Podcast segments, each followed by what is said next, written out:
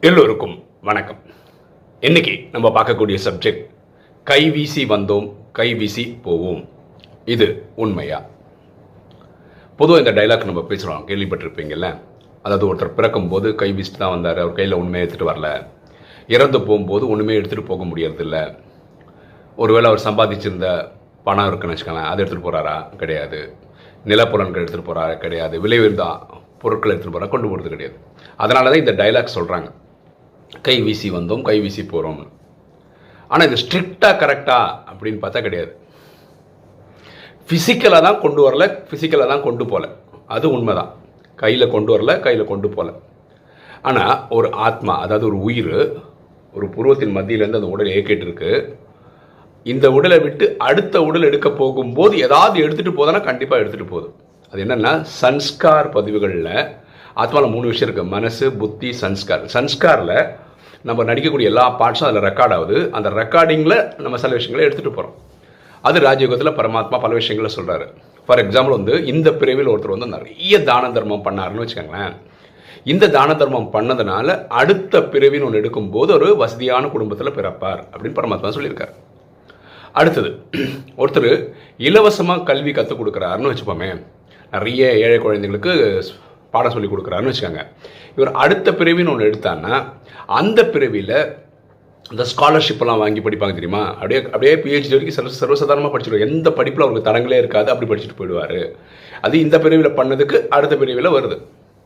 அதே மாதிரி யாராவது ஒருத்தர் ஹாஸ்பிட்டல் ஃப்ரீ மருத்துவம் அப்படின்னு இப்போ கொடுக்குறாங்க அப்படின்னு வச்சுக்கோங்களேன்.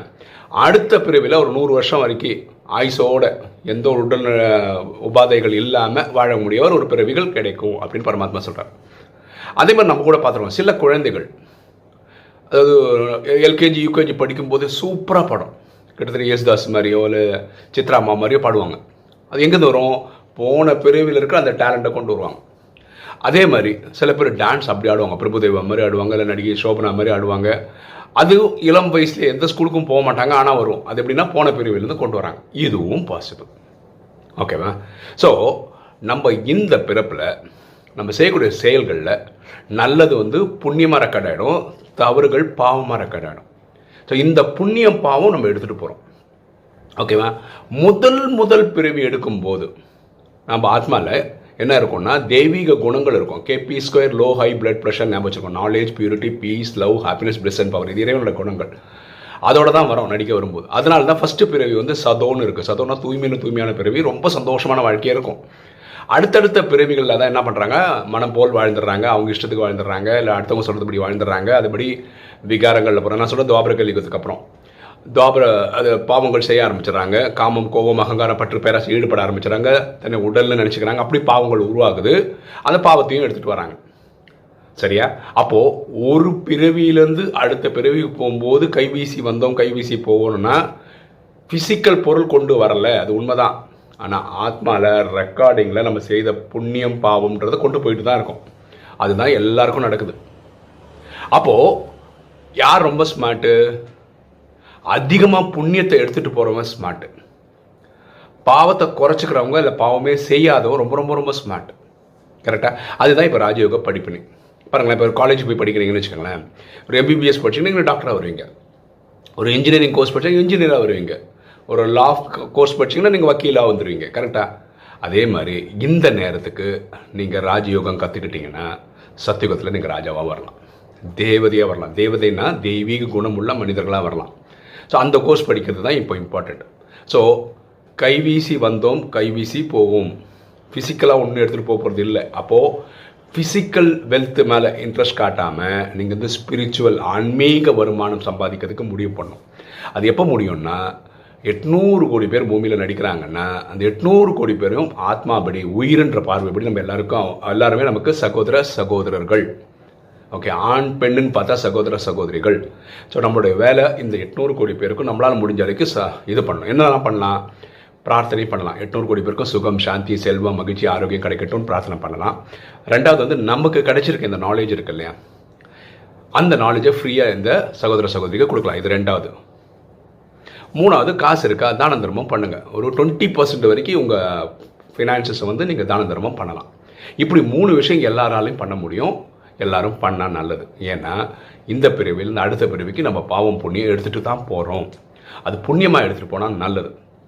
இதில் என்ன பியூட்டின்னா இங்கே யாராவது ஒருத்தர் தவறு பண்ணால் அது பத்து பர்சன்ட் பாவம் ரெக்கார்ட் ஆகிடும் அது சாதாரண மக்களுக்கு.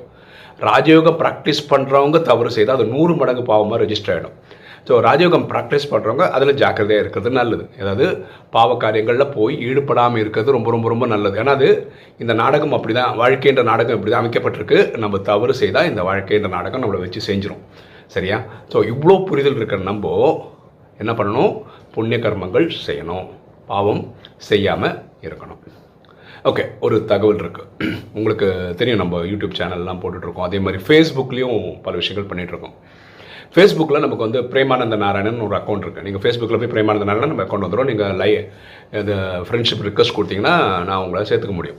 அது மாதிரி நமக்கு பேஜே இருக்குது பேஜ் ஃபேஸ்புக்கில் பேஜுன்றது வந்து Rajayoga meditation classes in Tamil நீங்கள் சும்மா போய் ராஜயோகா தமிழ் போட்டிங்கன்னா அது ஃபஸ்ட்டு வரதுலேயே நம்ம ஃபேஸ்புக் பேஜ் வந்துடும் அதே மாதிரி பெட் டைம் ஸ்டோருக்கும் ஒரு பேஜ் இருக்குது உங்களுக்கு தெரியும் நம்ம ஷார்ட்ஸ்னு ஒரு வீடியோ போடுறோம். அது வந்து இதே இதில் தான் போட்டுட்டு இருந்தோம் எவ்வளோ நாளும்.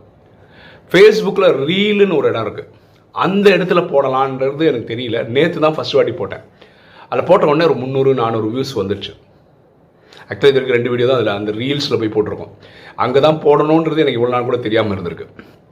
அப்படி இப்போ நான் உங்ககிட்ட சொல்ல வருது அதில் வேற ஒரு விஷயம் என்ன யார் பார்க்கலாம் அப்படின்னு இருக்கேன். இது வரைக்கும் நான் ஃப்ரெண்டு ஃப்ரெண்டோட ஃப்ரெண்ட்ஸு பார்க்கலான்னு போட்டு வச்சுருந்தேன் நம்ம இதெல்லாம். நேற்று தான் அந்த ரீல்ஸை வந்து பப்ளிக் ஆக்கி விட்டேன். யார் வேணால் பார்க்கலான்னு அதனால முந்நூறு நானூறு வியூஸ் வந்துச்சு.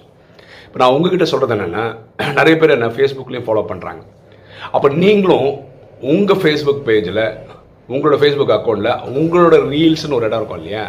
அதில் இந்த வீடியோவை நீங்கள் ஷேர் பண்ணிங்கன்னு வச்சுக்கலாம் அங்கே ஒரு முந்நூறு நானூறு இல்லை ஐநூறு ஆயிரம் ரெண்டாயிரம் பத்தாயிரம் அப்படின்னு ஒரு காலத்தில் அது போக்க ஆரம்பிக்கும். ஸோ சேவை பண்ணுறேன் இப்போ வாட்ஸ்அப்பில் பார்த்தீங்கன்னா இப்போ ஜோஷில் எனக்கு நல்லா தெரியும். ஜோஷில் நம்ம போடுற ஒரு ஒரு வீடியோவும் எப்படி ஒரு லட்சம் பேர் பார்த்துறாங்க ஒரு ஆயிரம் பேராவது வாட்ஸ்அப்பில் ஷேர் பண்ணுறாங்க ஓகேவா அதே மாதிரி இது ஃபேஸ்புக்லேயும் ஷேர் ஆகுது.